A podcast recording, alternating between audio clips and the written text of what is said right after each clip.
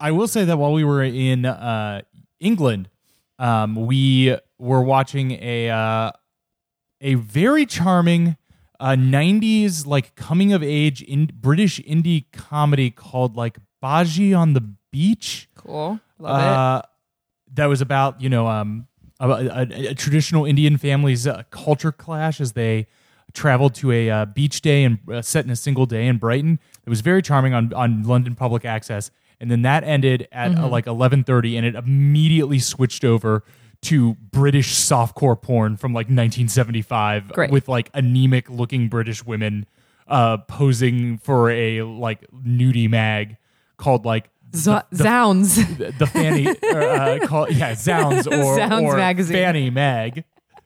Uh, where they were, Sorry. and then they were getting murdered uh, on the time. It was it was a very bizarre thing, and that was also on British public access television. They, I think people are more relaxed about that kind of stuff on the continent. Is that wait? no, are that's they not on, on the, the continent. continent? They're off the They're continent. off the cont. Yes, off the cont, They're up the bracket. they're uh, down the stream. Um, that sounds great. It was yeah, weird. Both. Both yeah. Uh, do recommend Baji on the beach and also the Fannyland murders or whatever it was called. Sounds magazine. Uh, anyway, Magazine with pictures that'll make you go Zounds. sounds.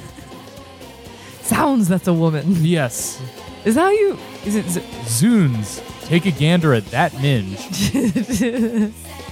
have a look at that bird there.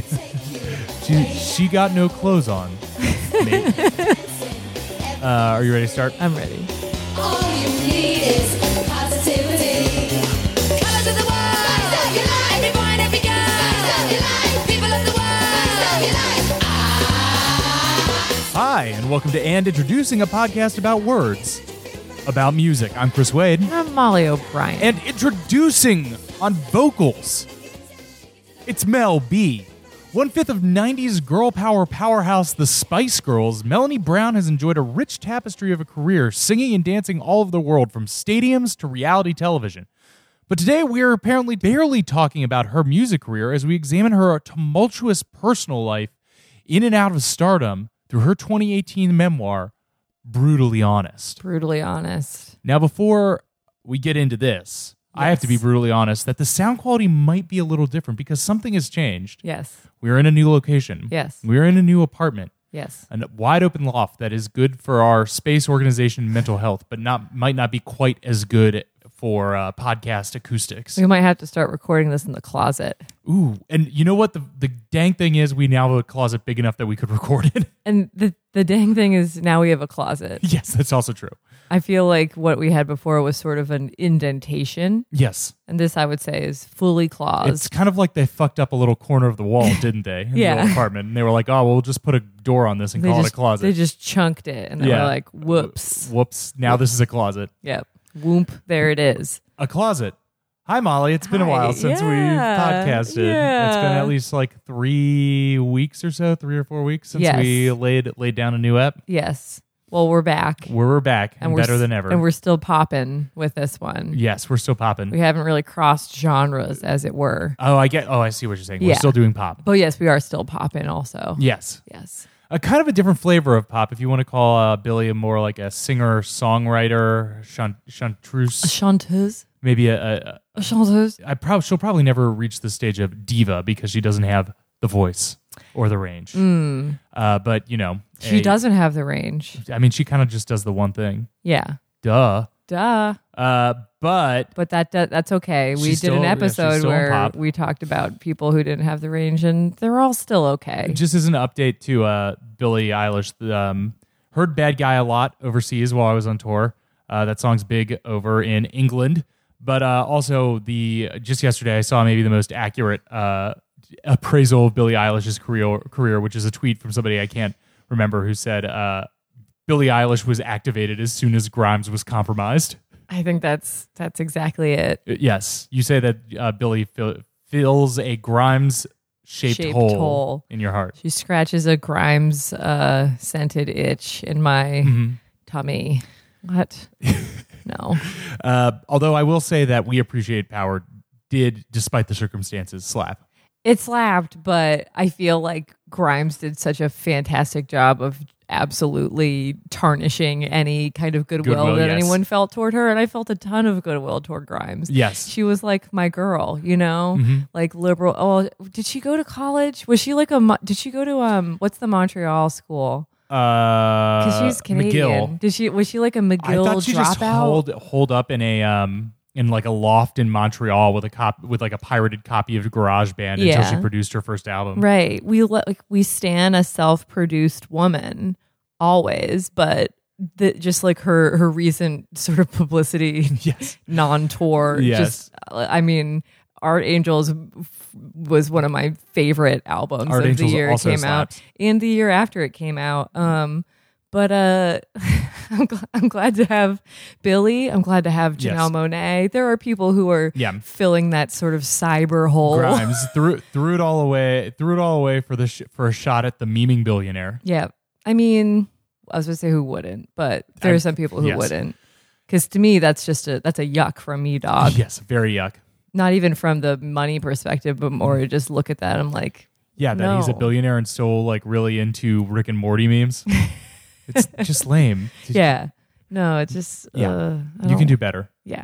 Like Richard Branson, that guy just goes like uh, parajet skiing all the time. Richard Branson is the perfect rich person. Yes. He's He like- because he at least he seems like he enjoys it. when like if you had a lot of money, what would you do?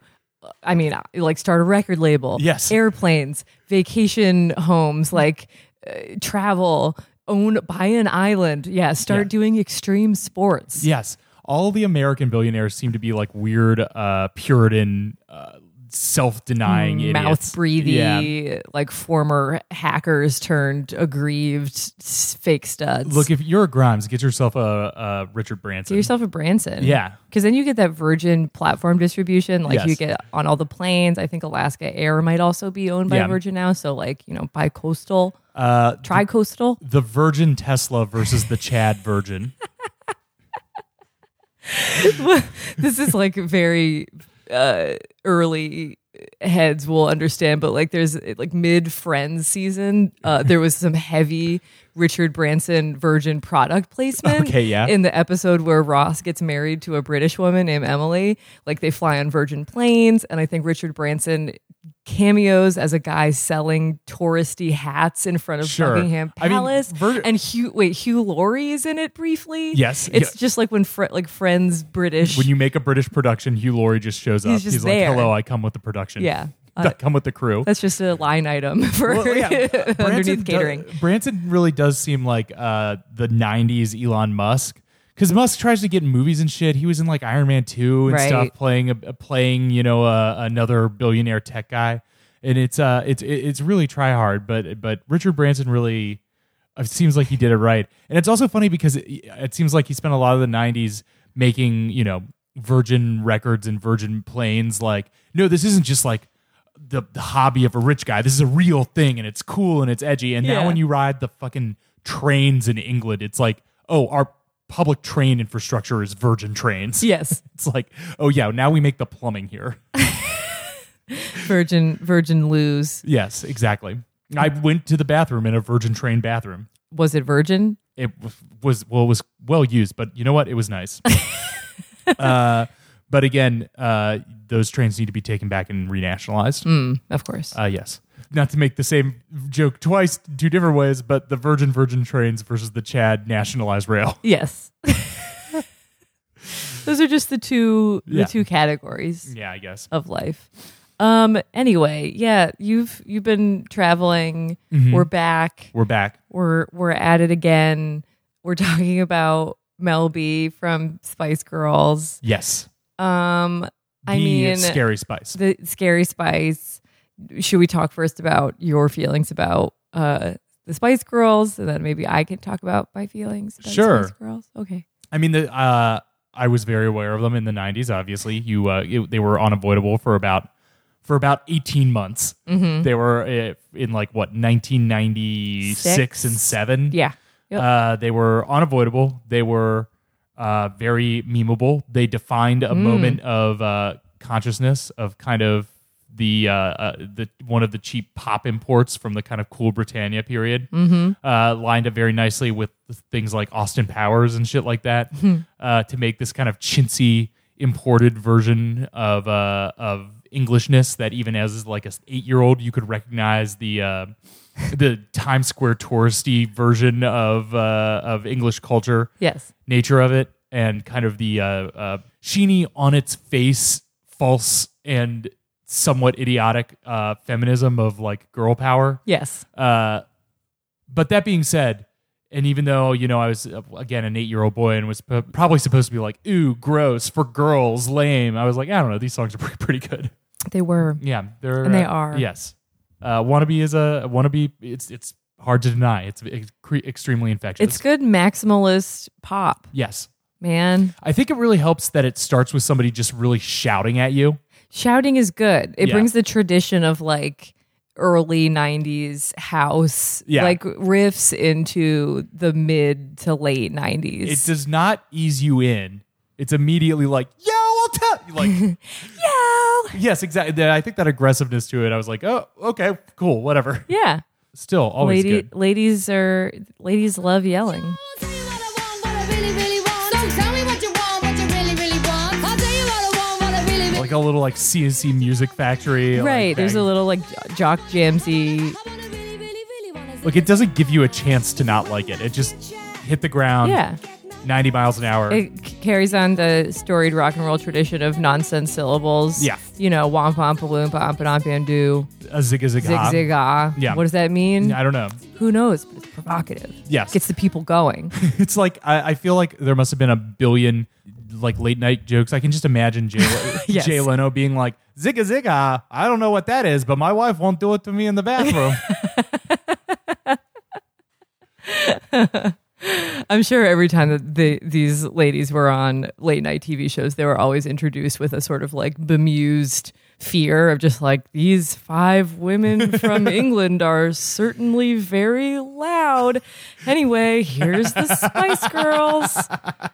Ugh. That just reminds me of the back a few episodes ago we were talking about the Vines appearance on uh, Yes. what was it Leno or Uh, I think Letterman? maybe- maybe where he Letterman. was just like uh, the kids are, these days are yes, really really they're wild they're they're, doing something. certainly doing something um okay well i'm glad to hear that you thought those songs slapped as a kid Yeah. because they do i was really i, mean, was uh, really into the spice To, girls to be clear, Aqua was one of my first CDs, the Barbie Girl CD. That i was think like it was a lot of people's first yeah, when CDs. I was like really uh, uh like formulating like oh I can just go out and buy music. I that was one of the things that that I was like oh this, and then I think I went like Aqua, uh, Astro Lounge, yeah Mm. Tragic Kingdom. I think was in within my first five. that sold CDs. like you know yeah, 80 zillion copies yeah, Uh, but that's all like if we're doing pure qualitative analysis, I think you could probably say Tragic Kingdom is the best of those things, but they're Yes. all like of a piece sure like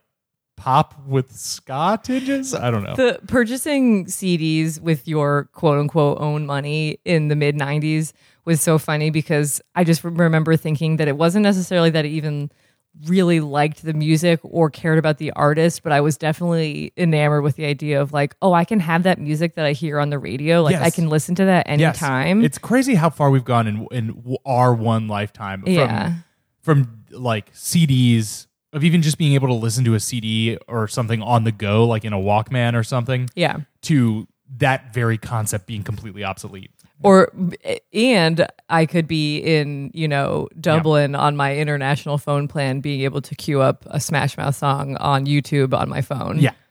while waiting for the train. Yes. Not that I did that, but I could have if I wanted to. And we we I mean I don't know we we listened to some Bulls on Parade while we were It's true, we did. while we were taking the train in uh Yeah. in um Dublin, which is you know something that I would have had to go out and buy the CD of. right, buy the CD and then you get, have the go disc out man. and buy Evil Empire and h- wear it through in my Discman. Is that of Uh, Evil Empire? I'll look that up. okay. Anyway, so tell me about your feelings. I, w- about I was a huge I was all in on Spice Girls. I I'm guessing my parents thought that they were like, "Oh good, this is something that's new and that we feel like is appropriate for our kids."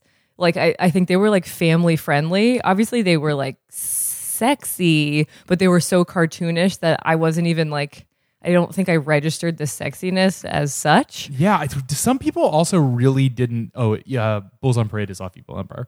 Uh, I feel like there was like a backlash to this that they were s- something that was a little like, you know, the '90s uh, PMRC crew were like, "Oh, this is Yeah. too sexy for it, it's marketing sexuality at young girls." Yeah, but it's funny. Just like it did not even. I didn't know what was to be set. Like I didn't know what sexuality was, and therefore, like the the idea of a sexualized body didn't make any sense yeah, to me. they But were just also, cool, cool girls. they were cool. I thought their shoes were incredible. They do have good shoes. Their m- whole marketing plan was bomb. Like I remember that I got licensed Spice Girls everything. Like they had lollipops and like stickers and temporary tattoos. and And, I everything went, had like a sequined Union Jack in the background. yeah. I just thought that they looked cool and they made me feel good about myself. There was a I know that you said that the the s- sort of weird feminist aspect maybe wasn't super effective, but I thought it was effective when I was a child. Like between girl growing up with girl power when I was in like first second grade and then the US women's soccer team won the World Cup in 1999 I was like women are really killing it like I thought it was a positive environment to grow up and be like they are women and I am also a girl not yet a woman at the time I know obviously there was some like more toxic shit happening around being a woman in general. But those two things I thought were really good: soccer and the Spice Girls. Come on, Jer- Uh, jersey, soccer jerseys and platform shoes. It's a look. yes.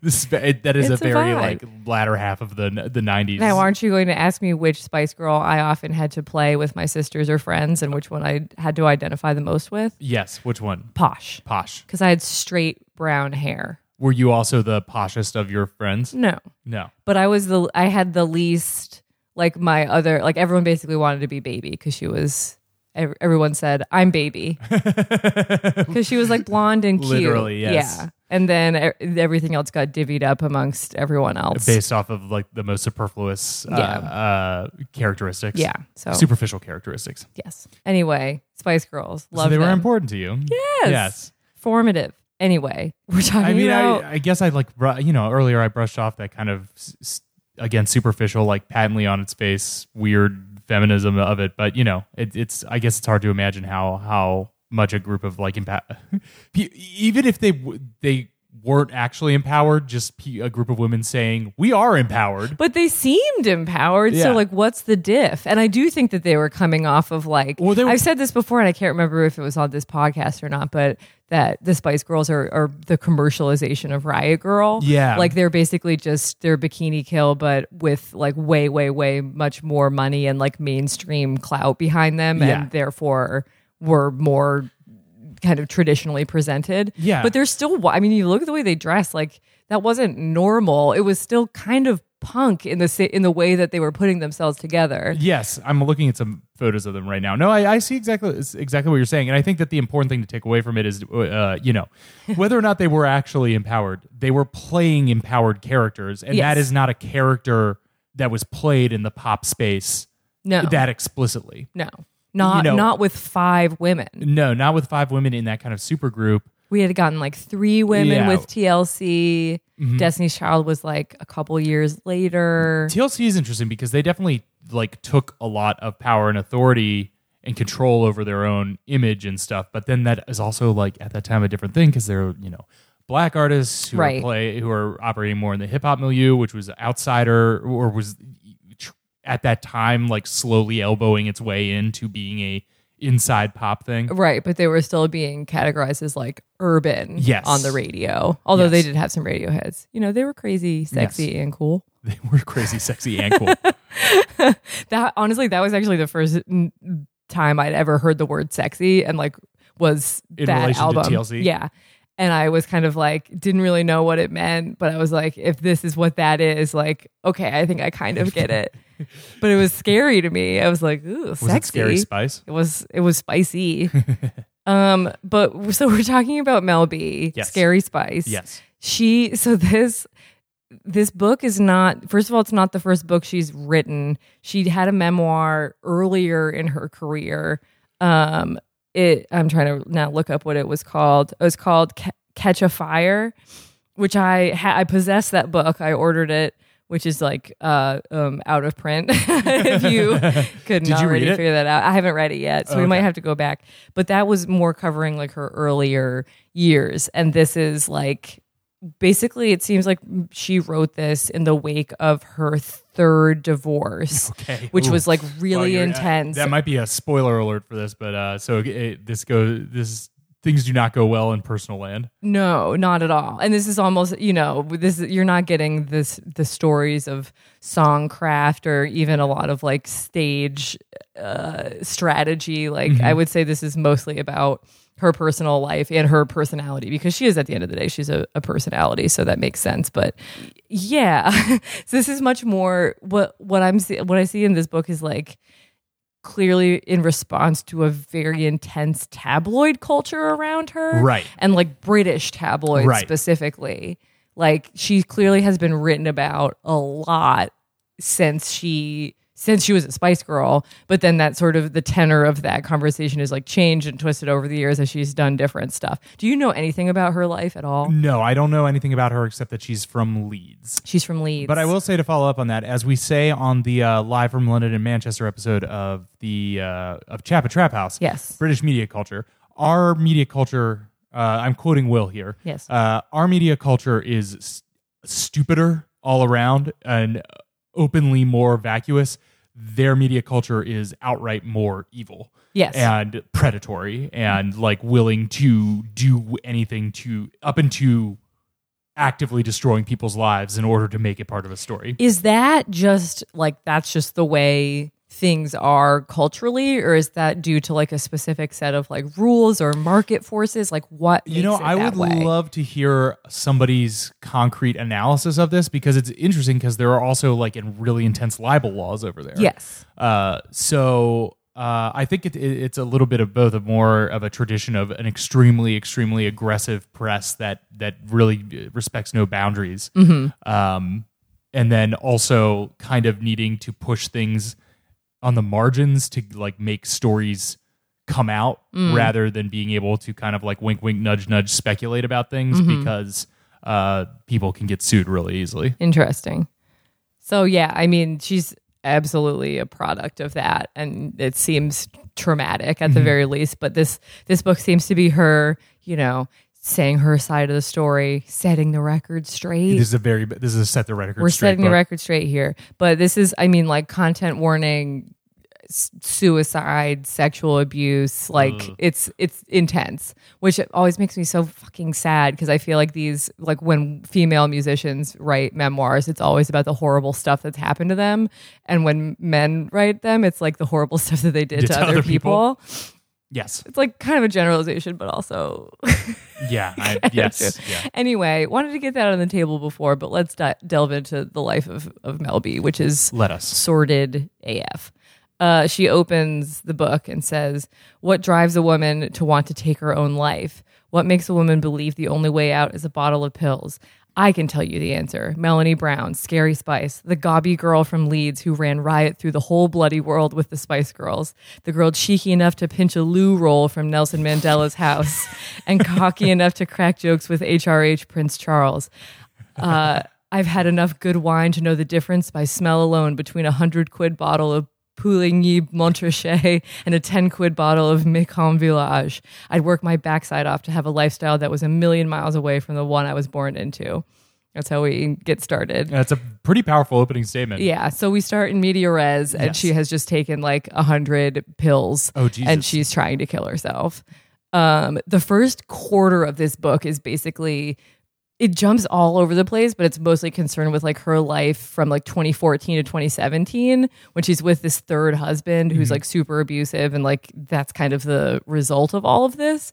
But we need to like go back Right. from the beginning, which I had to like really reshome on this uh, timeline to try to get to make sense. Because sometimes you'll be in the middle of Yeah, another it is- story and then just be like, "Have I ever told you about my dad? He's a great man, It's but a- also mean." Unconventional narrative structure. It's an unconventional narrative structure. We'll put it that way. So that that's um, Madeline's within Madeline's within Madeline's. I do, I do want to say that that is uh, one of the s- maybe one of the strongest opening lines of any of, of the books that we've that Yeah. we've covered. Yeah. Extremely evocative, uh, and also you know gives gives a good sense of her reference level. Yes, I like. I really like her style. Like it's very straightforward, and like there's a sense of dark humor Yeah. to it, or dryish humor. Steal steal a roll of loo paper. A loo, from- a loo roll, a loo roll you from know? Nelson Mandela. Yeah, and then she also apo- she's like, "I'm sorry, Miss," and rest in peace to Mi- Mr. Mandela. like, I know you, I know you got a good chuckle out of that one.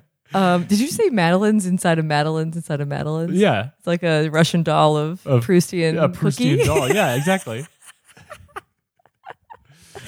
love that.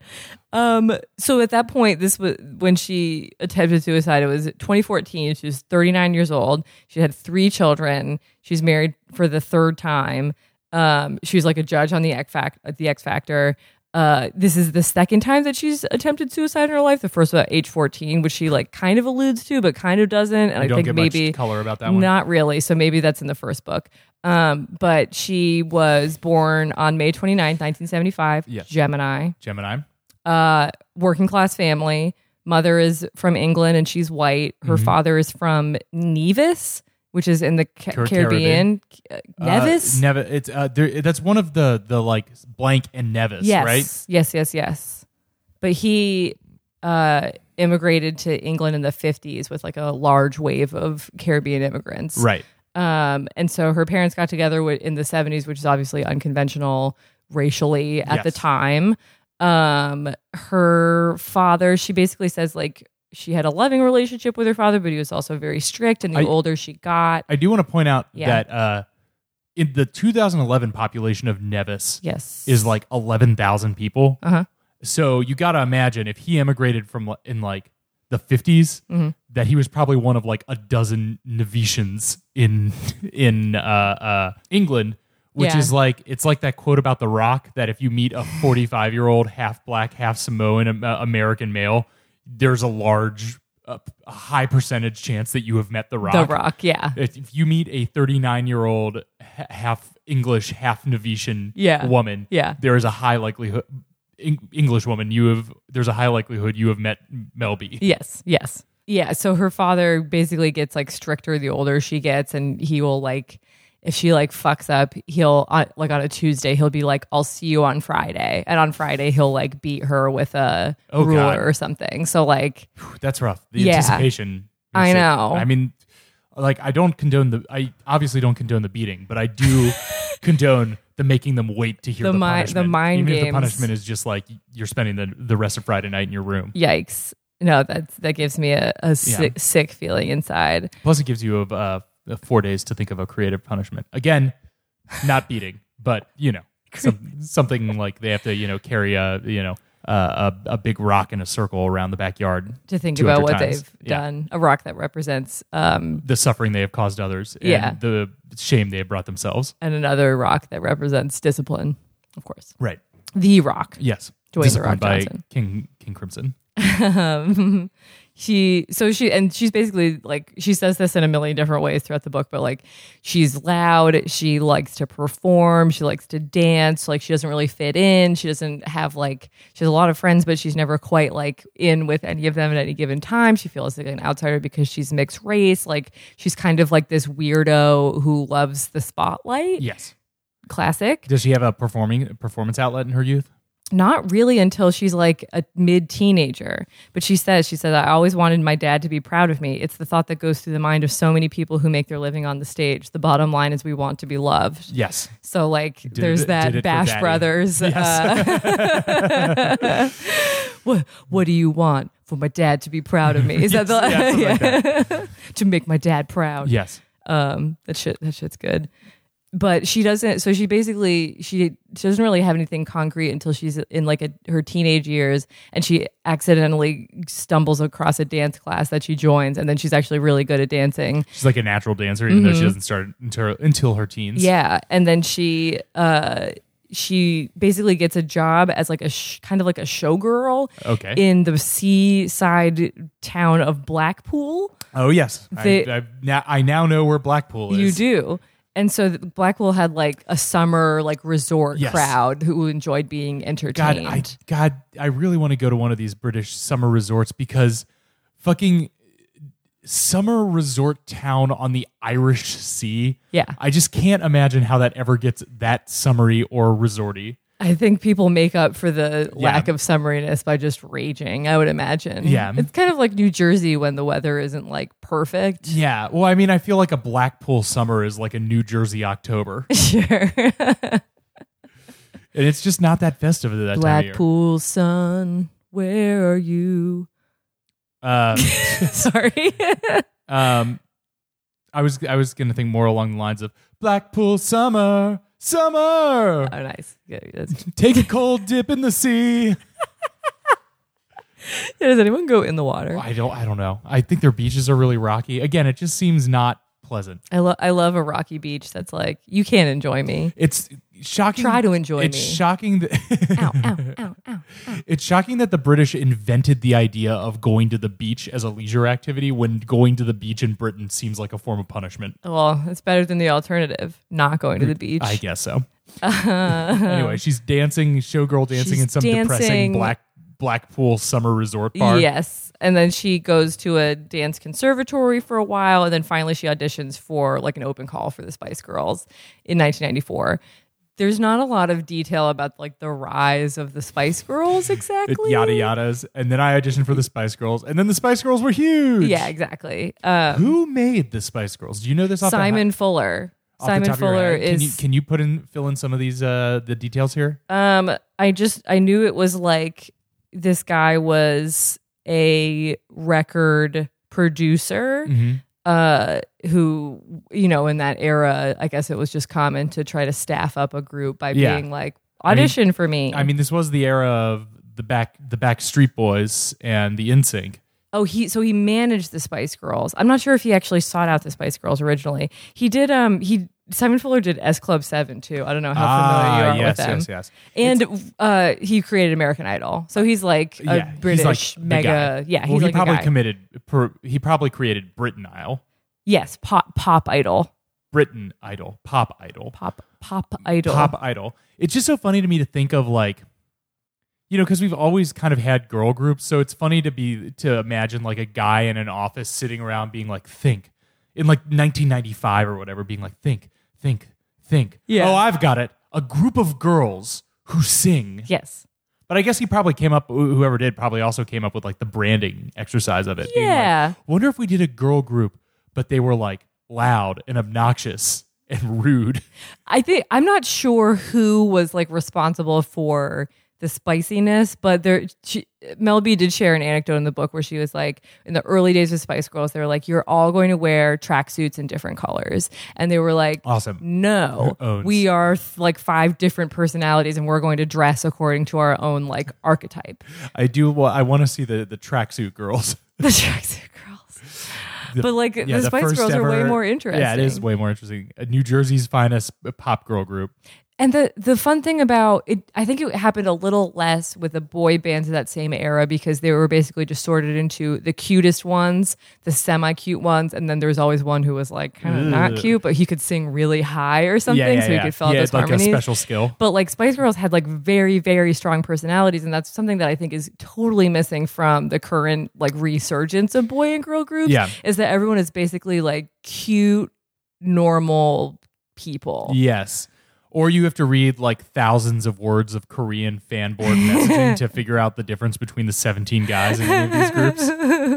I did watch a 25 minute BTS explainer video, and I do feel like I came out of it knowing a little bit more about each boy and Who's like your favorite BTS? um I like the the main guy, the um Oh, the like, underground rap rapper. guy? Yeah. The but- guy who is like the hardest rapper, but Not now has to Suga, like the other pro- one. prove his hardness in the world of, of boy banding. he has to maintain his his hardness. He in really the has like a idol step format. up plot, Yes. you know, where he's like the chan the except it's like reverse because he's like Channing Tatum's like he's like a guy like a guy on the street who likes to like dance on the street.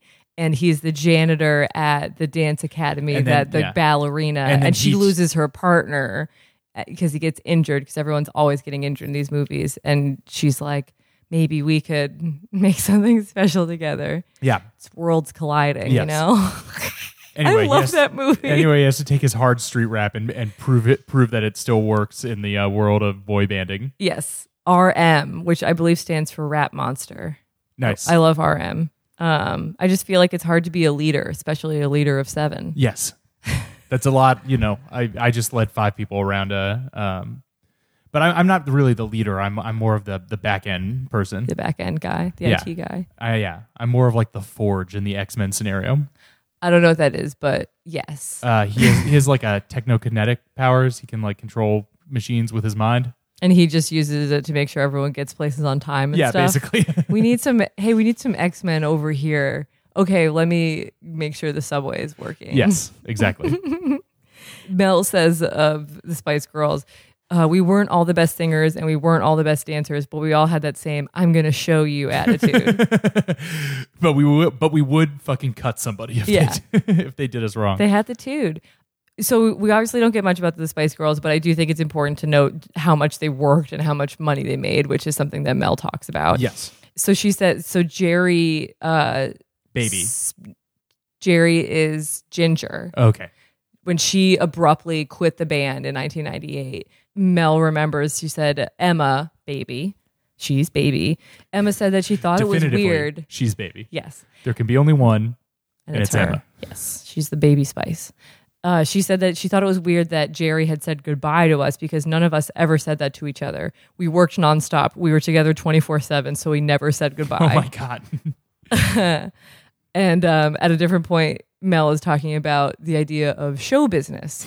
And she said, show business, it's two words show and, business. Yes. She said, My responsibility is to keep the show going so that the money men, managers, and producers can keep the business going. Right.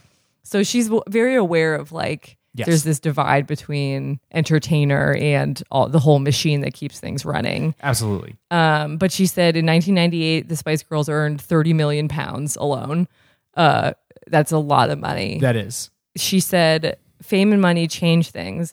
For example, if you want a chip butty at four in the morning, washed down with a bottle or two or three of Lambrusco, a Spice Girls tradition, uh, no one tells you to go to bed because you have an early call in the morning. Someone goes and gets it and then makes excuses for you when you're running late. Uh, I honestly can relate to all of this so hard. Yeah. Because just coming off of a tour, again, very different levels doing a Spice Girl show doing it than doing a Chapo show.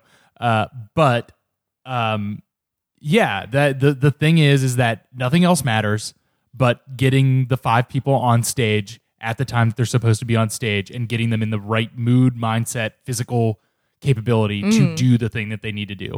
Everything else, it doesn't matter, you know, if you miss a train, fine, get the next train. Yep. Uh, if you, if somebody doesn't like the hotel, fine, get them a new ho- hotel.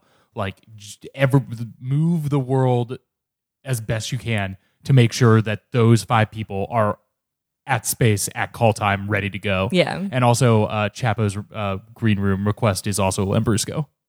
It's having a moment.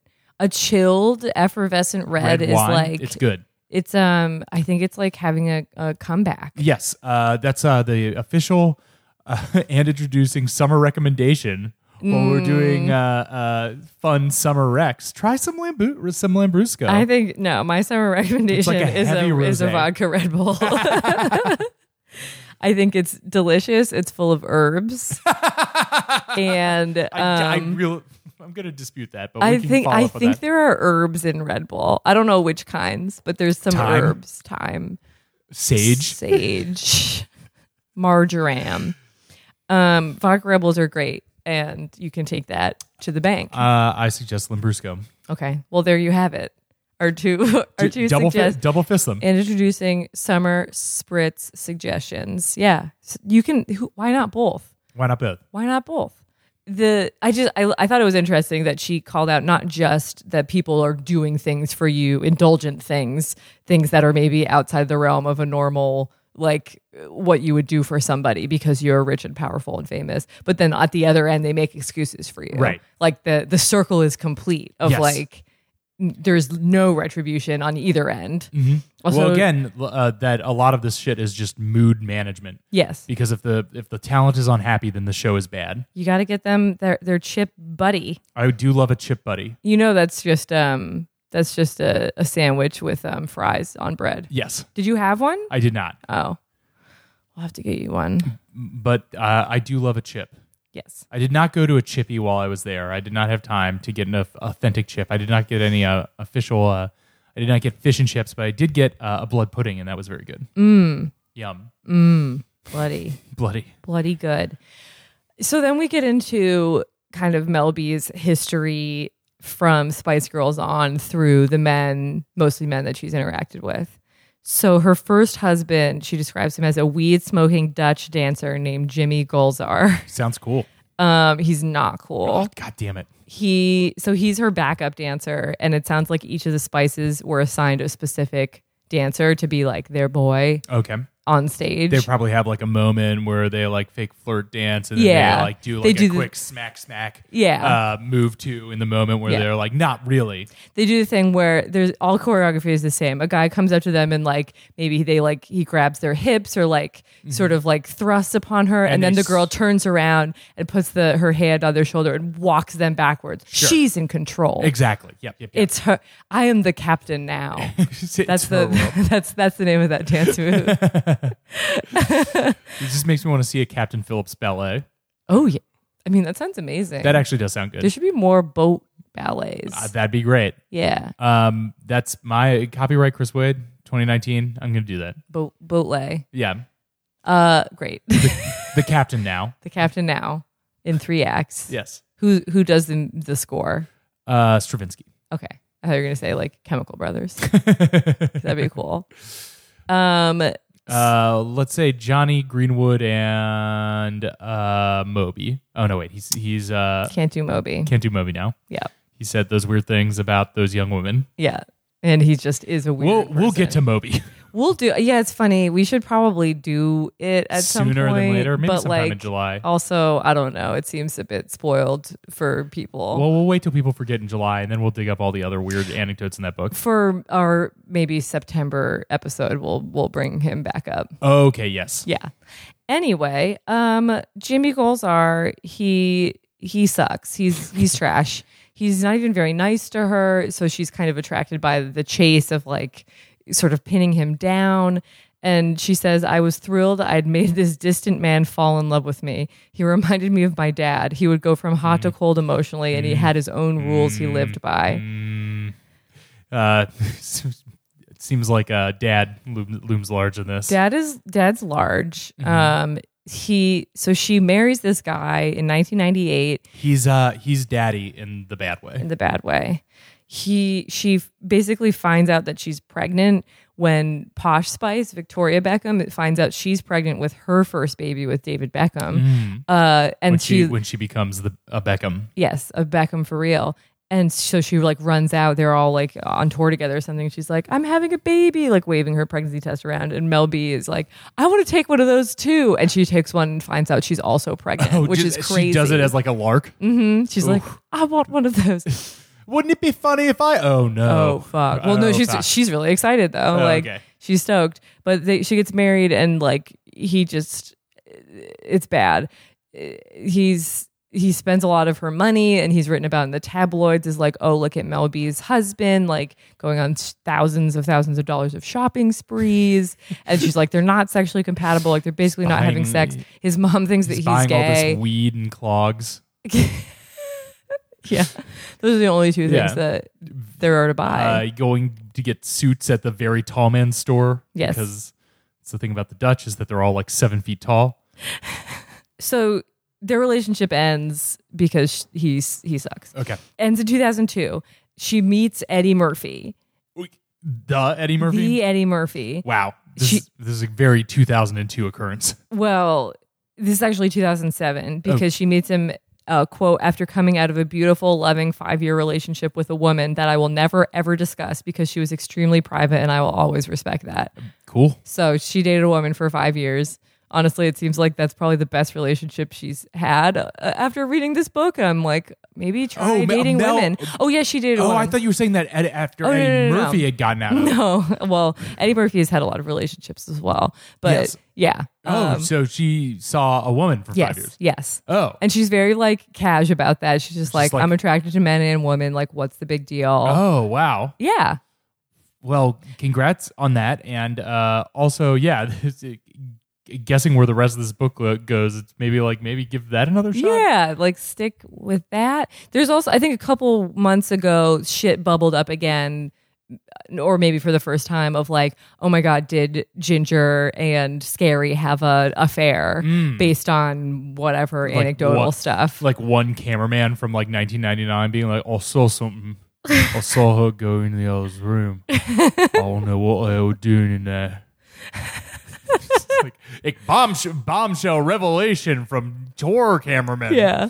Who who knows? Who can say? Yeah, I, that's the other thing about the British press. Is I feel like more like the American tabloid. I feel like really, really has to keep up with like works hard to keep up with like the flavor of the week type stuff, where it's like a constantly changing roster Mm-hmm. Of who's. of who's as chronicled in the great podcast Who Who Weekly. Yes. I feel like the British tabloid is much more li- like. Remember that person who had one hit song in 1993?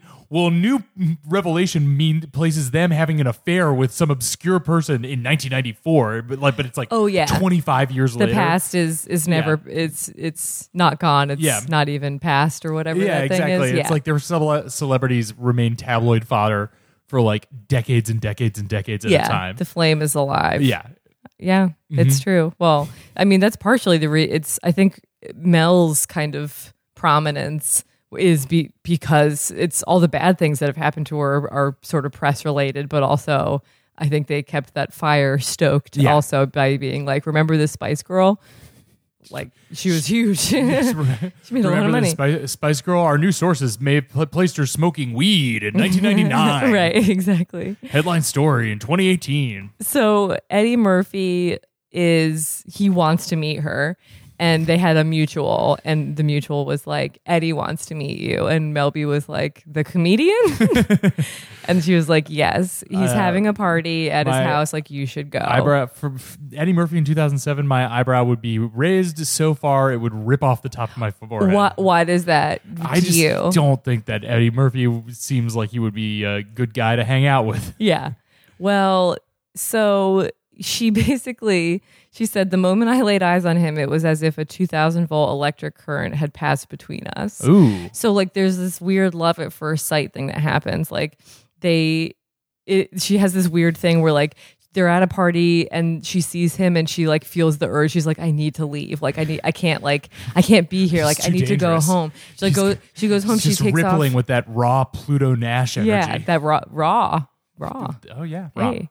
Uh, she goes home. She takes off all her makeup and like gets in bed. And then Eddie Murphy like texts her and is like, "Hey, we're all at this club. Like, you should come." And then she like goes, and then she's going to leave again. And then he's like, "I don't think you should leave." And anyway, they basically become inseparable after that point. Like they meet in J- uh, May of 2007, and by a- August she's pregnant with his child Oh God. um, she says that he's like he has this mansion that I think is in like Beverly Hills. Yes. that's like isolated from everything. I it's can imagine. massive, Right. And like he's got this. She calls it Eddie Land. Like he has his own world, Right. Mm-hmm. Where he bear like he doesn't want to leave. Like he, he's very reclusive, and yet somehow he was like, I want to meet this spice. It- again in 2007, like well after they had faded. Are you saying 2007? 2007. I'm just trying to Like, look to see well- what he was up to then. Uh, well, in 2007, he would have been in voicing Donkey and Shrek the Third. Well, he would that's- have been that's money. That's one, money, baby. He would have been one year off. Oh, the, his big release that year was Norbit, if you remember that movie. I sure do. Although Not that I saw it. He is one year away from Dream. Wait, he's in Dream. Yeah, Dream, Girls. Girls 2006, which is basically his last legitimate role. everything else has been Uh, like sort of secondary. Y- Wore like m- a bunch more Shrek shit, and um, I don't know, Meet Dave. I don't know what that is. Okay, yeah. So she she's basically met him like kind of in the afterglow of Dreamgirls, which was pretty, I think, po- generally positive coverage of him. But so he he's like he's this weirdo.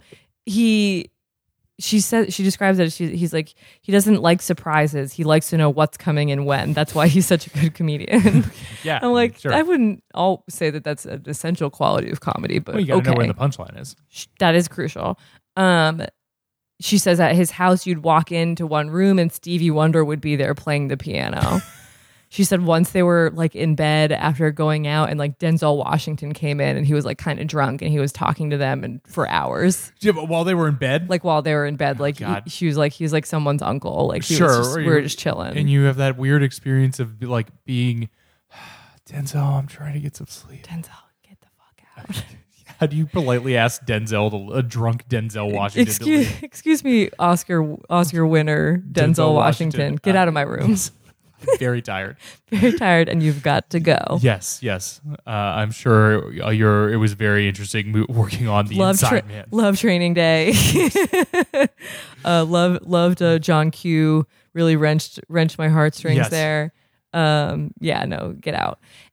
Uh, he he's definitely like he's an OCD guy. Like he's a germaphobe. Oh wow! I He- mean, none of this is a surpri- It's not is surprising, surprising, to me, right? No, You- All- like all- anybody like that, uh, well, who's that much of a superstar with that specific of a skill and energy, I'm like definitely like w- personal life, some some kind of weirdness. I don't know much about Eddie Murphy or his life, although I think he had his his family was he came from some trauma. I Uh, think maybe someone killed somebody. Like his his father was murdered or like murdered and then also someone. he got like worldwide famous when he was like 18. so- right. And so I feel like what it's it's not like I don't want to say weird like I'm being judgmental, but like I think when you get when you live that life and you kind of like batten down the hatches, like you Yeah. kind of Howard Hughes it a little Yes. bit, like it's kind of understandable. I mean, a, a little like uh, you know Michael Jackson vibes, but Yes. also I don't think that Eddie Murphy is anywhere in the is in the same arena of weirdness as Michael Jackson. Yes. So I need to describe something specific. Um, she said, I'm just going to read this passage. After about two months of only ever seeing Eddie in his home, I couldn't stand it any longer. I told him he had to get into the real world. I told him I was taking him to Coffee Bean. We need to get out, Eddie. We need to see the world. Come on, Eddie. We need to see the real world. We have to go to the coffee bean. Eddie, come on. Please. We're going to Coffee Bean. At least the tea leaf. Come on. Please take me to the tea leaf, Eddie. I need to free breathe. Eddie, I let's need go. To feel. Let's go to Coffee Bean. That, uh, that's me. I, I really love Spice World and I Is that is that your Mel? B That's my Mel impression? B impression because the thing she says a lot in that movie is, "Oh no, Your- oh no, Eddie, oh no no! Let's you're, ju- go. You're you're to coffee bean." you're doing some kind of accent. I'm not quite sure what it is. it's hers, I promise. You can you can you drop? I'm gonna make you drop in a clip. Uh, Yeah, wait one one- one second. Okay, come on. I'm gonna make you fucking produce this episode. That's right. I'm talking clips. Scopes. I don't believe star signs. You see, you wouldn't because you're an Aquarian. Aquarians don't believe in anything. Well, I don't believe that either. Oh no! I can't find my boot. I think I've lost it. All right, Oh no! Thank you. you weren't you. They were weren't talking about totally- astrology way before that was cool. Also, can I just say? Yes. Anyway, ca- I can I need to continue. So they. I'm taking him to Coffee Bean. Uh, no chauffeur, no assistant, just us. We got into his Rolls Royce, which I could barely drive, and drove into the San Fernando Valley. Eddie was completely silent. Okay, let's get coffee, I said, as we practically kangarooed to a halt outside of Coffee Bean. As we were going in, I noticed him trying to open the door with his elbows, like the anxious germaphobe that he was. So I playfully slapped him and pulled him inside. Once we got to the counter, the guy asked Eddie for his order. The place was heaving. There was a queue behind us, and people bunched to the side of us, waiting for their coffees. All of a sudden, I saw something strange happening to Eddie. He looked at the guy, then he looked at the coffee menu with the dozens of different varieties of coffee, and he went into this completely off the cuff comedy routine about not knowing what the hell coffee to order latte, cold press, cappuccino, iced, vanilla, soy, Americano, Milano. Man, oh man, flat white espresso, almond milk, cold press. What's happened to coffee? He got louder and louder, and everyone was laughing, and I can see he was transformed by the interaction. Absolutely in the moment. When we left, he looked at me and said, I love Coffee Bean. After that, he wanted to go to Coffee Bean again Oh. and again. He was so befounded by Coffee Bean, he turned into Dennis Leary. This. Is it impossible to get a cup of coffee, flavored coffee, anymore in this country? Huh? What happened with coffee? Did I miss a fucking meeting with the coffee? Huh? You can get every other flavor except coffee flavored coffee. fuck? They got mochaccino, they got chocochino, frappuccino, cappuccino, rappuccino, alpuccino. What the fuck? So befuddled by coffee, you can turn Eddie Murphy into Dennis Leary. Well, actually, uh, can you pull up one more now that we're doing a clip show? Yeah, Can what's you up? can you search um uh you've got mail Starbucks? Yes. and I promise this will be the last one. Yes. And I won't make you do it. Uh, I, it's, again. I I just like the idea that even Eddie Murphy in like a coffee, like having not done stand up for a while, being in like a modern coffee vacuum, there's something about the the very basic idea that there is more than one type of coffee you can order that just like sends the whatever gland exists in comedians' brain into overdrive, and they're like, "This must produce comedy." Yes. more than coffee. That's not c- c- co- coffee. and they just go and they have a seizure, and then they do a, the exact. Sa- they all do the exact same coffee rip. yeah. All right, fine. Oh God. Were we just talking about this song? Yes. You were talking about a song. We saw Japanese Breakfast cover this. I forgot this was used in this. Come on, voiceover. There we go. The whole purpose of places like Starbucks is for people with no decision making ability whatsoever to make six decisions just to buy one cup of coffee. Short, tall, light, dark, calf, decaf, low fat, non fat, etc. So people who don't know what the hell they're doing or who on earth they are can, for only $2.95, get not just a cup of coffee, but an absolutely defining sense of self. we give Howard Schultz a lot of shit, but he did legitimately legitimately cause a huge swath of this country to have like a collective aneurysm at the idea of being able to order more than one type of coffee. Tall, mocha, cappuccino. Frappuccino, Alpacino. Frappuccino, Alpuccino, what the fuck? That's also that that writing is such classic Nora Ephron Yeah. shit because that, that- I mean, there's there's two kinds of people who get like really befuddled over I guess menu items and it's like male comedians and like female like columnist types. Yes. Y- you love to see it. Yes, you do. You do. And th- that all being Anyway. said, uh, that when I was just when we were just in Europe and you go into a coffee shop and the coffee choices are even slightly different, Mm-hmm. I immediately feel uh, like a brain damaged toddler. You gotta And I'm get an like, I- Americano. and They I'm like, invented I that don't for know you. what to do here. You gotta you gotta get an Americano when you go to gotta Europe. get an Americano because they you- people died for that did. shit. People gave their fucking lives on the beaches of Normandy so you Yossarian can have got a shot out of the cappuccino. sky over Yes. Italy so that we could get an Americano. Yeah, it's just I mean, just do your duty. Well, that's very charming about Eddie Murphy. Yeah. Um I mean, yes. Yes. However, y- this is all charming. She's clearly like deeply in love with this dude, but and then s- she gets pregnant with his child, which she says is like kind of his idea, kind of hers idea, kind of her idea And after four months, after 3 months. he's, he's like, "Hey, well, hey, uh, you know, we met 90 days ago, but uh, wonder if you had my kid." Yeah. Um and she so the she's getting along in her pregnancy and he's like you should move in with me. And she feels like very strongly that she does not want to do that. She's Yes, like this is okay, Eddie sure. land. If I move in here like I'm basically going to become isolated from everyone I know, like my entire life is going to be centralized here and like that makes me uncomfortable. Like I need my own independence. Like Eddie gave her a credit card and was like I really want you to use this credit card. And she's like I have my own money. Let me let I me was a Spice Girl. let me give let me extend a line of credit to you. Yeah, just like weird stuff. Why? Why I are have people a, like this? I'm Eddie Murphy. I have a personal bank. the Eddie Murphy credit, the Nor- Yes. the Norbit Credit Union. yeah, the the international ba- the, the international bank of Norbit. yes. Um. So y- yeah, she's ba- she I think rightfully sees that. You know what they His- literally would she be? would be They'd subsumed. They'd be donkey bucks because of all the stuff that he's done. He's probably made the most fucking money off of doing donkey. Yes. Wow. Those those checks must look like phone numbers. Yes. Uh. The so she she basically tells him she's she's there's a couple weeks of like bad vibes. Yeah. You know what else? uh, What other vibe I'm getting off of this Mm. relationship is Ronnie Spector. Ronnie Spector. Oh fuck, that's so true. Right? Yes. Yeah. Cross cross industries, but uh, yeah, cross industries, but like the the isolation, the the sense of control, Yeah. Mm-hmm. the the sweet and then sour. Um, you know the the kind of weird man childness of him. Right, coupled there's the with, Willy like, Wonka. Yes, with stuff. like in, in extreme control, like being like, no, no, no, no, you use my money now. Yeah, Right. So weird. Yeah. So she she kind of is feeling this weirdness and she's like, I need a break, like not from our relationship, I need I need to like take some time and think. Mm-hmm. And like goes away. And Eddie like blows up her phone, like, where are you? And she's like, I need to like chill. I need my bean. I, need my whomst will go to the coffee bean with me. And I then can't- he's like at the coffee bean using his elbows to try to get. can't- I can't get in can't without get you to in. open the door. Where's my Melanie?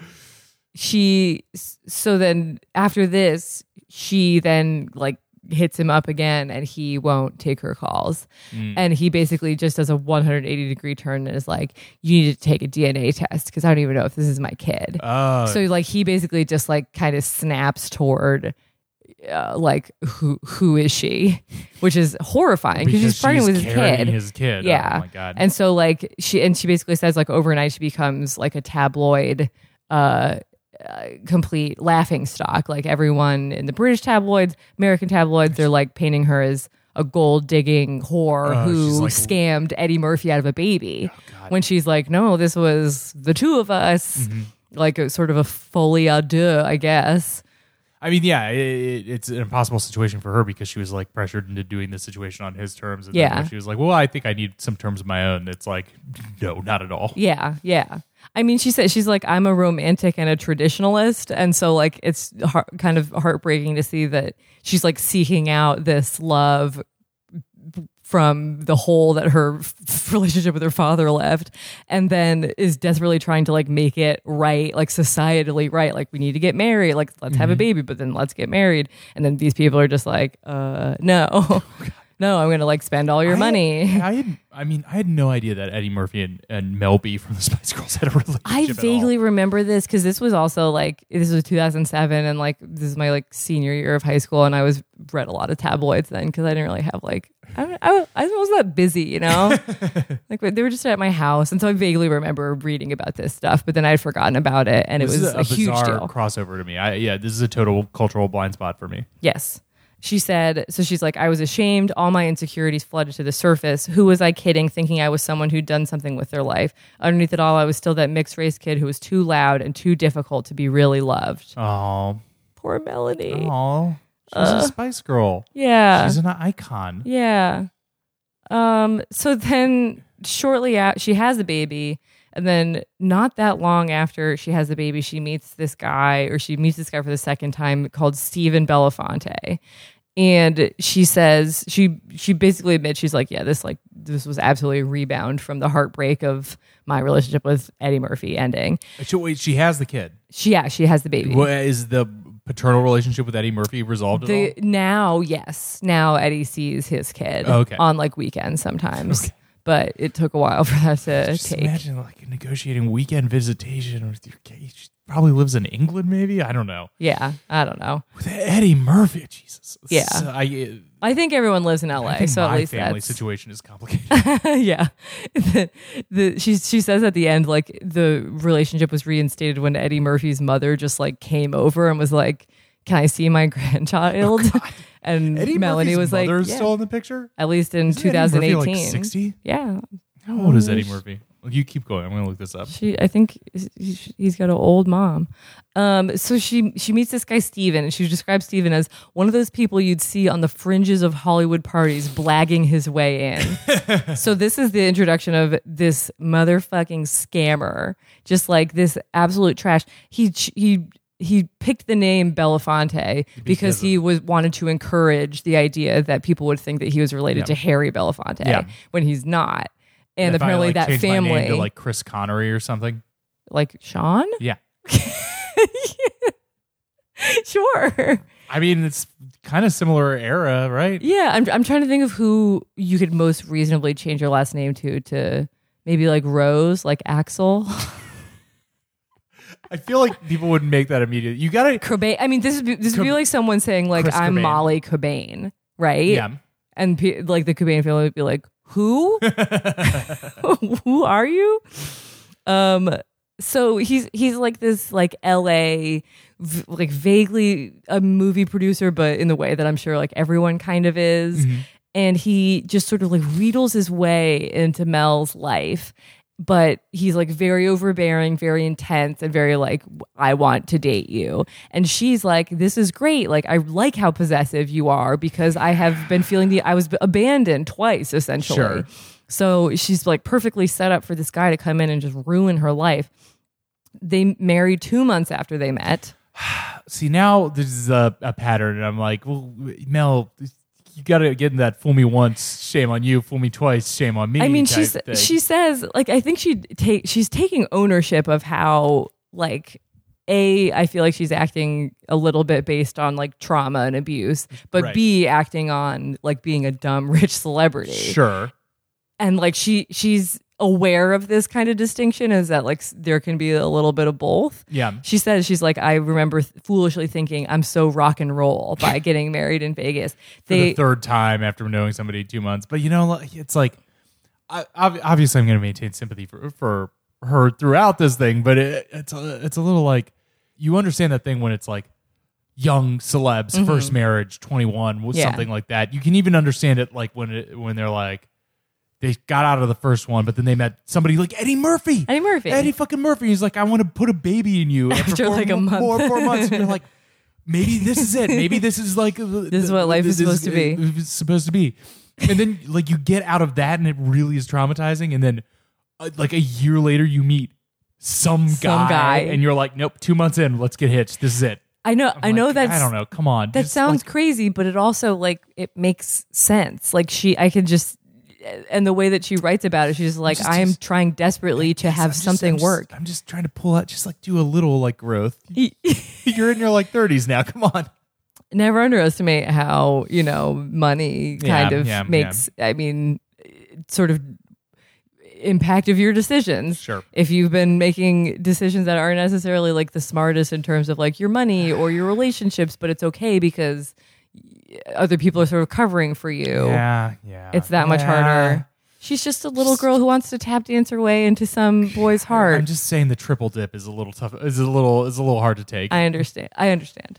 Um, she, by the way, she she pays for her own engagement ring, and they get matching wedding rings that say "fuck you, Las Vegas." That's pretty funny though. it is pretty funny. That's pretty good. Um, and so at this point, she's kind of like having a public comeback in the sense, like she wasn't really doing much. She's just doing a little solo stuff, but like sure, sure, sure. not really setting the world on fire. But she, the Spice Girls reunite in 2008 and do like a huge tour, which I think my Mm-hmm. All five friend of them? Phoebe, yeah, Phoebe saw. I think they did MSG.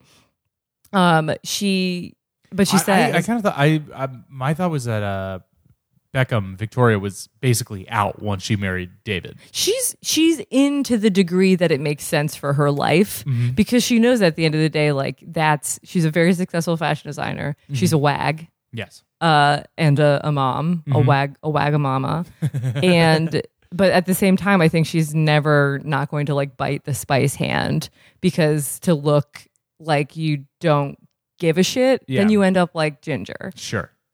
she's had her own problems we'll probably do a podcast about her eventually because Wait, she wrote does- her own book Did, did Ginger come back for She- the, the 2008 yeah, trial? e- everyone came back, but she Do was. they the- all like each other? seems like it. I think there's their strong personalities, and at the end of the day, they're probably like almost too big to ever fully get back Yeah. together because they've got too much stuff going on by themselves. But like the one who created the most sour, grapey feeling was Ginger because she's the one who quit at the height of their fame. Mm-hmm. right. So I think it's that we go back to the rule of uh, Keith Richards: never quit, the band. Never quit the band. That's do the thing. whatever you need to do to get your own space, but don't quit the band. So I think I think Posh has that in her head is like I've got all my stuff and it's all great, but I still need this tether Right. as like you know it's the OG moneymaker. Anyway, uh, so they get back together, but when S- Steven meets the other Spice Girls. Uh, Mel says she she thinks I could see what Jerry was thinking. Who is this idiot? so it sounds like he's like They're hanging out backstage. He's being a real, like, nosy, Like a- annoying, like just a loud, no, yeah. just like an annoying guy. He he's can't like hang. he's chasing David Beckham around, being like, "Let's go out sometime." Oh, mate, I, g- I know the best clubs, I think he's American. but I in my mind I imagine him doing that. to David Beckham. yes, yeah.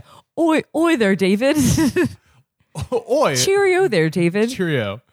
that you're a you're a right fine bloke you are um so like she and so she's aware she's like i know this guy seems trashy to everyone but she kind of doubles down Yeah, you never want to introduce your new boyfriend with the phrase "Let me explain."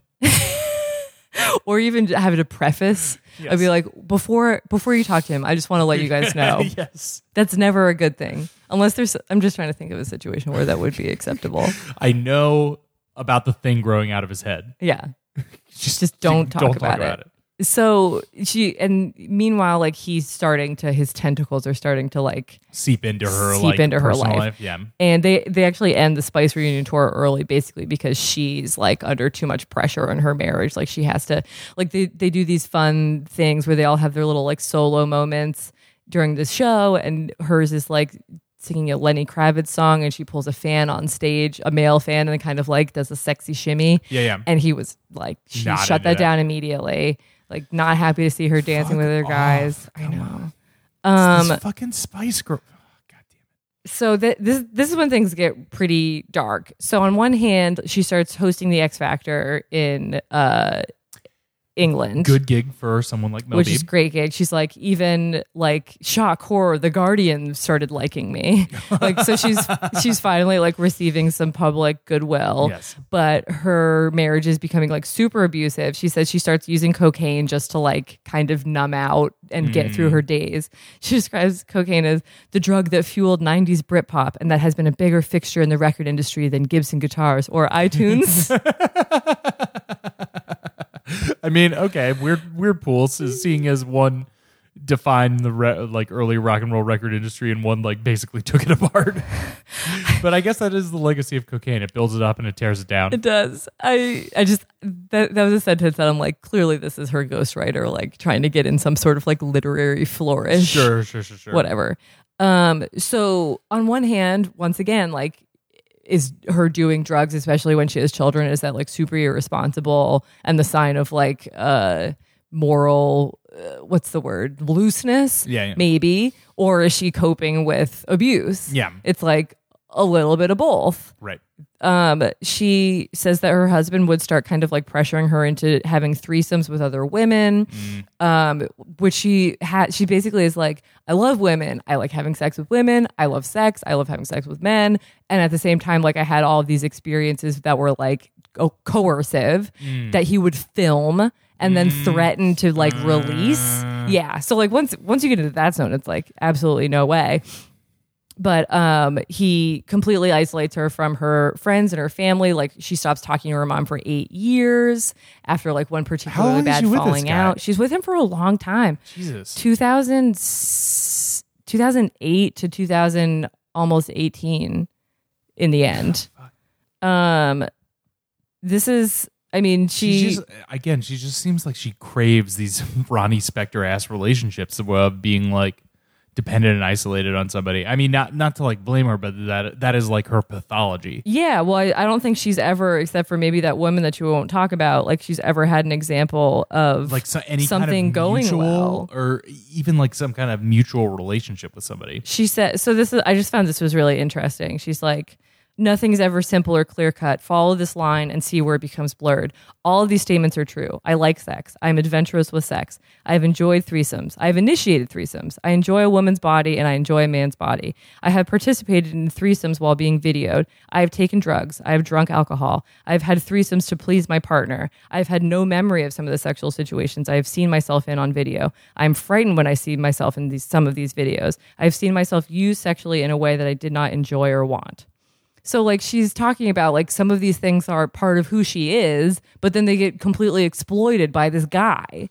And it's so hard then to try to reconcile that with like With the all the other public thing- yeah. or with him, especially when he's threatening her reputation, because it's hard for her to just be like, I don't like any of that stu- stuff because that's not true. Yes. but she doesn't like it when it's against her will. And that is also a position that you absolutely can is impossible to make clear in any kind of like tabloid based Yes. public yeah. because all every part of that is so it's not actually sensational but in like the tabloid based culture like any part of that that you are like you you can't make that nuanced position of being like hey i like sex but i didn't like this sex Yeah. Because that your It- reputation is just like, ah, yes, And- and that- threesome Melanie. and that also that logic doesn't even exist in tabloid logic that Yeah. you can like some things and not categorically lo- be a fiend for all of it Mm-hmm. or shun all yeah. That's why it's insane. It's bad. It's not like, you know, tabloids are bad it's it's not this is maybe I don't know if this is like a fucked up reference to make, but like Elizabeth Smart when she remember her, the Mormon who was like Mm-hmm. Yeah, yeah. kidnapped and then oh i was know yeah i know elizabeth smart So like that was such a clear cut like good versus evil story Mm-hmm. because not just because she was a child, but it was because like she's a Mormon, she's good, like she's Yeah. this like blonde angel, and of course she wouldn't like any of the stuff that they were doing. Versus Mm-hmm. like this this particular story is like, well, of course she likes all this stuff. Like, Yeah. well, how could she ever not like She's it? a hypersexual sex girl, s- spice girl. she's a, she's scary spice. She's- like, yeah, so I don't know, like as as much as the kind of repeated decision making that l- leads her down some of these roads, and I understand that that's like it's hard f- to wrap my mind around that. I get it in the sense that I think I just can't imagine how warped her mind must be, especially like experiencing this stuff and then seeing the feedback from yeah. you know re- reading the comments as it were. I will, I, will- I, will- I will appraise it as, um, she, she is in a situation in which it is exceptionally easy for her to be put into inescapable traps, Mm-hmm. and she really enjoys walking into those traps. I don't know if she enjoys it. She she sets herself up to. I th- I think you enjoy things when it feels like magical love at first sight Yeah. in a Beverly Hills castle with the donkey from Yeah. Shrek. You know, I that that fucking that hot the third donkey that we the love. third one obviously feels it just it's darker because Yeah. she's experienced all this horrifying stuff Yeah. already being left while you're pregnant. and so this like one is worse than any of them. I mean, this is Stephen Yeah. Stephen Belafonte is not, you know, let's go to Coffee Bean and make jokes. Like this is a guy who scuttled up like a crab and was like, Yeah, I can make he's- your- He's an extremely parasitic. person. yeah, yeah. So I don't know. A- agency. I mean, she ta- she talks about this a little bit about like she has made all the decisions she's made, but then she's a victim of abuse. So things are skewed. Yes, it's cute. It's impo- It's it's uh, as with any of these things, incredibly complicated. Yeah. She said, just like talking about the idea of being like an abused woman or abused wife. There's this like a weird moment in the book, but she's like, I didn't. She was remembering being a child and walking by a battered women's shelter. I didn't know what battered meant. Battered to me as a child had nice associations like, like fish. fish. and chips. Ah.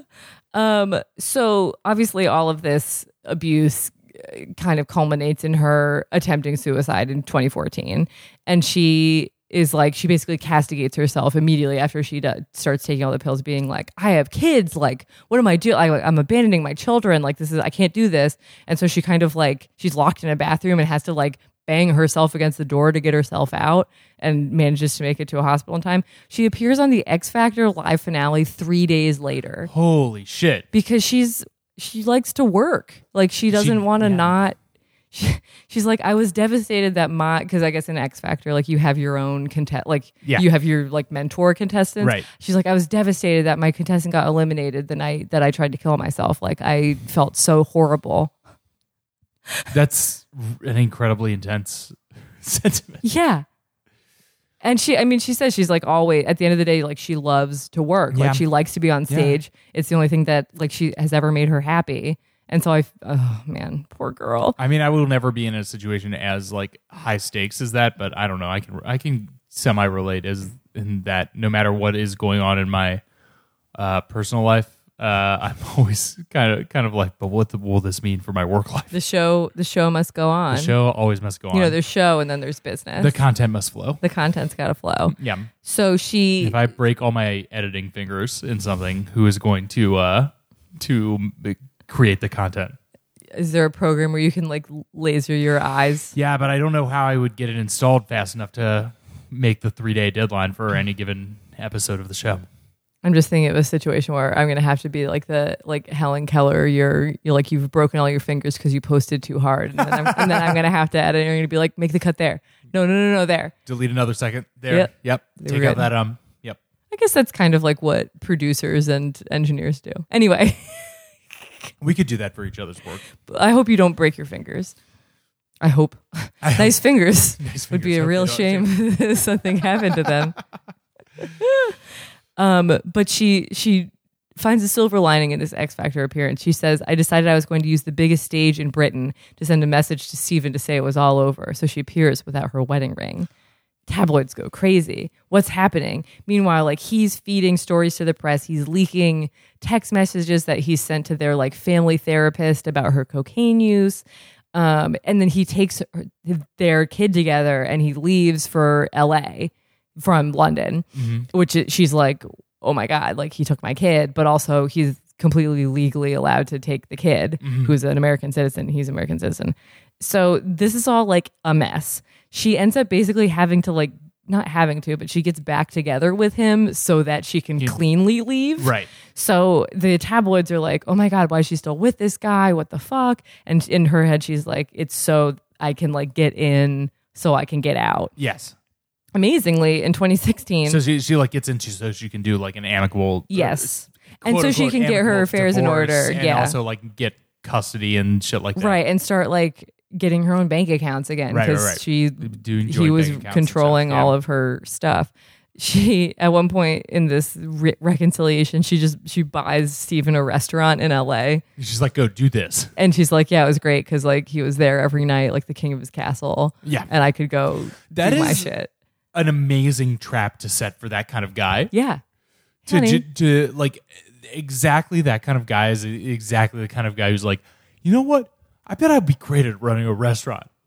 It's it, it's honestly just like it's it's like throwing uh, I don't know fucking cheese down an endless well yes, to just follow down because no like 99 out of 100 restaurants are just fucking money pits for some control freak to Yeah. fucking uh, uh, endlessly tinker with while it sinks into the bottom of the ocean yes, yeah. No, it's a, it's actually it's quite smart of her. yes Um, when she finally if you real if you have the money and you want to get rid of somebody, buy them a restaurant. buy them a restaurant and Yeah. just have them go go crazy.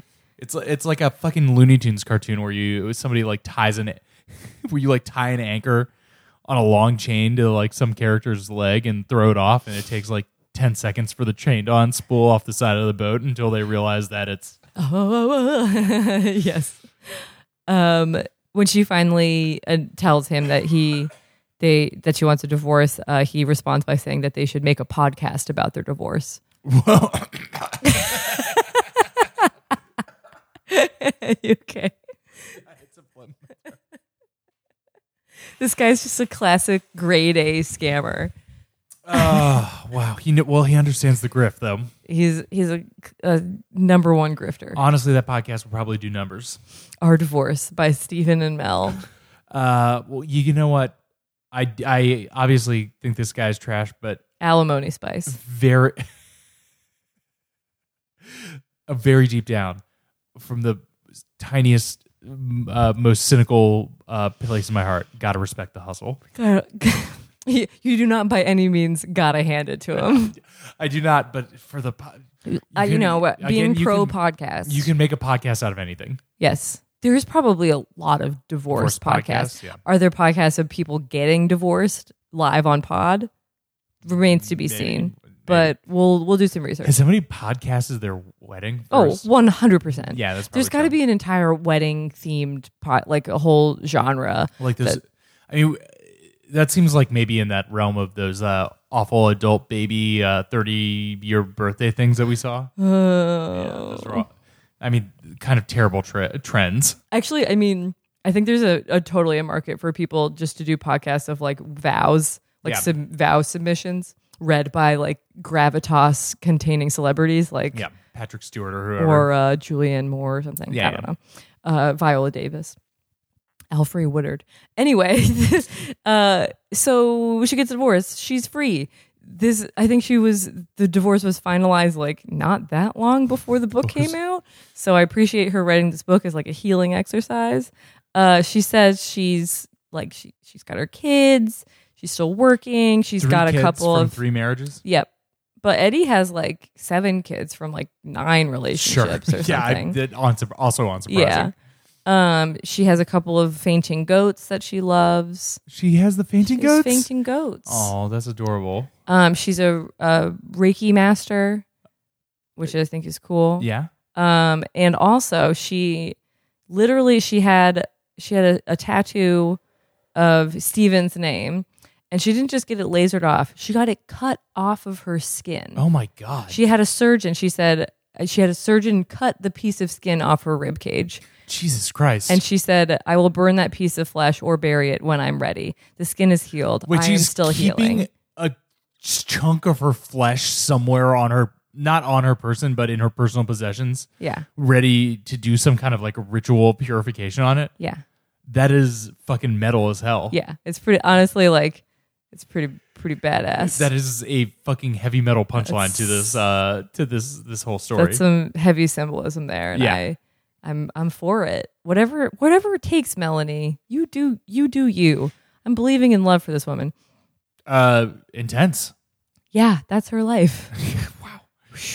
Did not know that Eddie Murphy was a character in this story.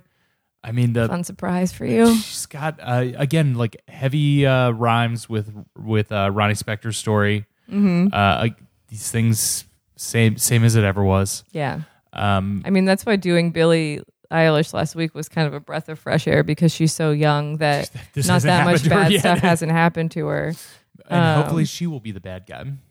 Hope, hopefully, well, then then she's running around traumatizing other people, I guess. But Well, I guess it's their turn. Uh, that's just feminism. yeah, that is feminism. feminism is when you do damage to others. Yeah, yeah. Uh, I feel like we've done the, done this a little bit out of order because now I am curious to hear what her earlier memoir of her like Spice Girl era is. I'm sure there's much more like Spice Girls dirt in Mm-hmm. Yeah. that memoir Yeah. from this, but I kind of want to do a, Spi- a Spice Girl super show because there's uh, Jerry wrote one, Mel has an earlier one, and then Baby Spice has one, and I own. Oh wait, no, uh, Posh has one actually Uh, called did- Learning to Fly. great, eh, sure, Yes, classic memoir name. Yeah. Are they all of the Spice era? yes, See, that would be more more interesting. Uh, though, of course, it will certainly be colored. Uh, Mel B is experience colored from where where she went yes. where she went on to. Um, well, hopefully, best of luck to Mel. Oh, yes, do you have one more thing? in the in the spirit of both this essentially this episode having been more of a celebrity podcast than a music podcast and um, any opportunity i think this is the first time i've ever seen her name printed in a a tome that we've done for the show and in honor of who weekly i want to do uh, a, a, a rita uh, what's rita ora up to because rita's in this book Oh, Rita Ora is in this very book. briefly What does she say? well Or what does she do? Mel is just talking about like confidence and being a woman and like being social. And she says, I've sat at dinner with Rita Ora and she's so flirty and confident. You walk away thinking she's the sexiest woman you've ever met. She actually did flash her boobs to everyone at the table, but she can completely get away with it because you know she knows exactly what she's doing. So that's what Rita Ora is up to. she was showing her boobs to MLB. Yes. Uh, yes, this is a, a very uh, deep dive who who weekly esque episode into a a tabloid character who is nonetheless a fixture of pop music of the last twenty years. I feel like Rita Ora is like, she's like a, co- a courtesan. Is that cor- Courtesan? courtesan? Cortezan. she's kind of like a like lady of the Mm, of the pe- like she's like a or I feel like in Paris, like in the 1800s, they're like in the Empire era, there used to be like these kind of women who Yeah. like maybe f- fuck She's Napoleon, like a society lady, Like a society lady, but like a, se- a sexy society lady. who does who like knows poems or something. Yeah, and like does Spawn. she knows poems. She has interesting liaisons. She flashes her boobies, and she does lots of Spawn with like Magnum ice cream. I just hope that uh Mel B's fourth time she breaks this fucking cycle. Go back to that woman who you Yeah, had go such back a to that wonderful woman. And relationship al- with. And also I hope that she gets more reality TV gigs because it seems like good space for her. yeah, Um she was on Dancing with the Stars. great. She's a she's a perfect late late era reality sh- star of no, our she's, time. per- she's perfect for that thing. She it's like she's the kind of person that her early career was basically only a seed for her to be like, now I am a general celebrity. Mm-hmm. Yes. You know who I am. Yeah. I can be a personality. Let me just do it. Yeah. Uh, so I hope that she gets to do more of that that kind of stuff. Um, and then I hope the Spice Girls get together and tour again. Festivals. The, I know the four of them are doing Euro dates. Uh, one of them is not in. I forget who is Oh. is not doing it now. Uh, but get all of them back together. Do mo- do more shows. yeah. She said this the spice story is not over. The Spice story is not over. yeah. That's the important thing to remember. Yes. The Spice story is not over. The Spice must flow. The spice must flow. Uh, Thank you. And with that, let's move confidently into the end of the episode. I actually have a bit of business. Do you? I have an email. I have a listener email. An email? to read. Uh, this is a listener email from um, from Brendan S. Uh, regarding our Dave Mustaine episode. Oh yeah. Dave Mustaine. Uh, Dave Mustaine. No, di- wrong. Uh, Eh, eh, eighties, eh, eighties metal band. Dave Mustaine. No, nope, nope, nope, nope, nope. That's wrong. That's Van Halen. Uh, Brendan writes that he's been ma- making his way through our episodes, uh, and he has some hockey tribute for us. Do you remember uh, Dave Yes, Mustaine's? he wrote that hockey song, okay, so this is what Brendan writes. disco hockey song. the disco hockey, hockey song. This is what Brendan writes about Dave's hockey anthem. Quote, I can't claim to be an expert because I've been to one N- NHL game and it was four years ago, but given the timeline Molly mentions, I almost think Crush 'em was also an attempted fuck you to Metallica okay. their enemies, Dave Yes. Mustaine's enemy. This would have been around the peak of Mariana Rivera, a longtime Hall of Fame closing picture for the Yankees, who always walked out to "Enter Sandman" by Metallica. Okay. From what she said about the book, it makes total sense of that this was him trying to one up his one-sided rivalry with a broader anthem. so thank you, uh, Brendan, for uh, uh, writing in this narrative that Dave Mustaine was trying to say, Metallica, you got your one, your one baseball guy. Yeah. I'm going to take all of hockey from Yes. Mustaine. Yes. The ultimate spite band. Yeah. Just, ev- uh, and it makes sense because again, like everything that uh, he does is just pure spite. Yes. Uh, I don't think he, at, at least in the book, I'm pretty sure he no longer is as proud of Crush 'em as he was when it came out. But I like that song a lot. And I think that more people should do sport specific songs. Because you know what? Honestly, the, one of the more recent ones that I'm thinking of. Uh, do you is, rem- is it the fucking Lonely Island, uh, the Bash Brothers song about how good they are at baseball? But that's not a song for It baseball could be. games, maybe. What I'm thinking of is the Shakira song Waka Waka that was for the like soccer World Cup. The Oh, yeah, yeah, yeah. wi- that had that like sort World of Cup always gets its own songs made for it, yeah, and that's good. That's except good. for when the next the Qatar World Cup comes up and the the song is going to be like uh, they commission I don't know like Coldplay to be be like we promise we did not use slaves to build this stadium. it's a beautiful song. that's a and the we promise we is in parentheses.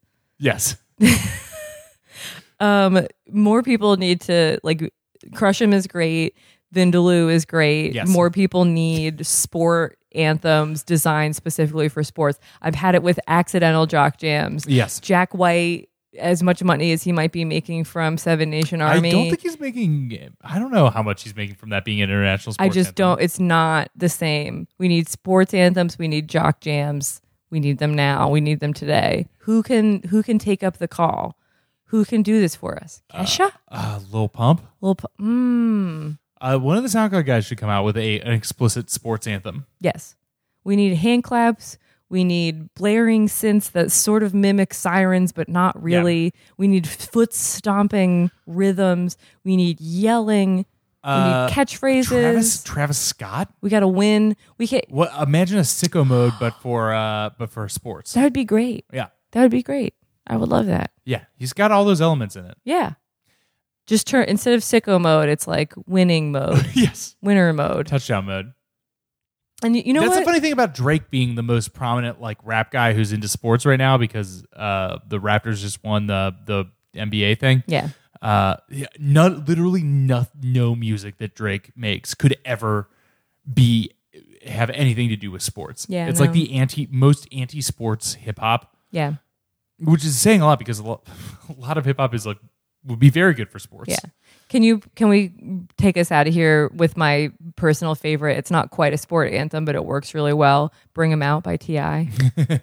Yes, I will cue that up as I get the uh, closing patter uh, in order. Great, thank you. Uh, so here we go. It's the end of the episode, and Bring 'em out, bring 'em out, bring 'em out, bring 'em out. It's hard to yell when the barrel's in your mouth. Come on. We got whistles. we got whistles. All right. Well, this has been another episode. You can follow us on Twitter at and intropod. You can send us an email at andintroducingpod at gmail.com, like our friend Brendan S., who has email I just read.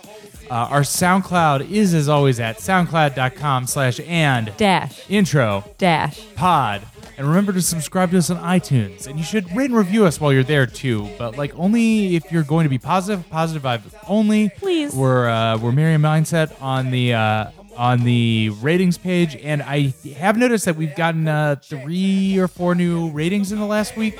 Uh, ratings and reviews. Uh, thank you very much if you have left those. Yeah. If you are Ferraravine League Commissioner, wins all around. Yeah. Uh, thank you for reviewing us. Uh, apparently, it helps people find us on iTunes. Whatever.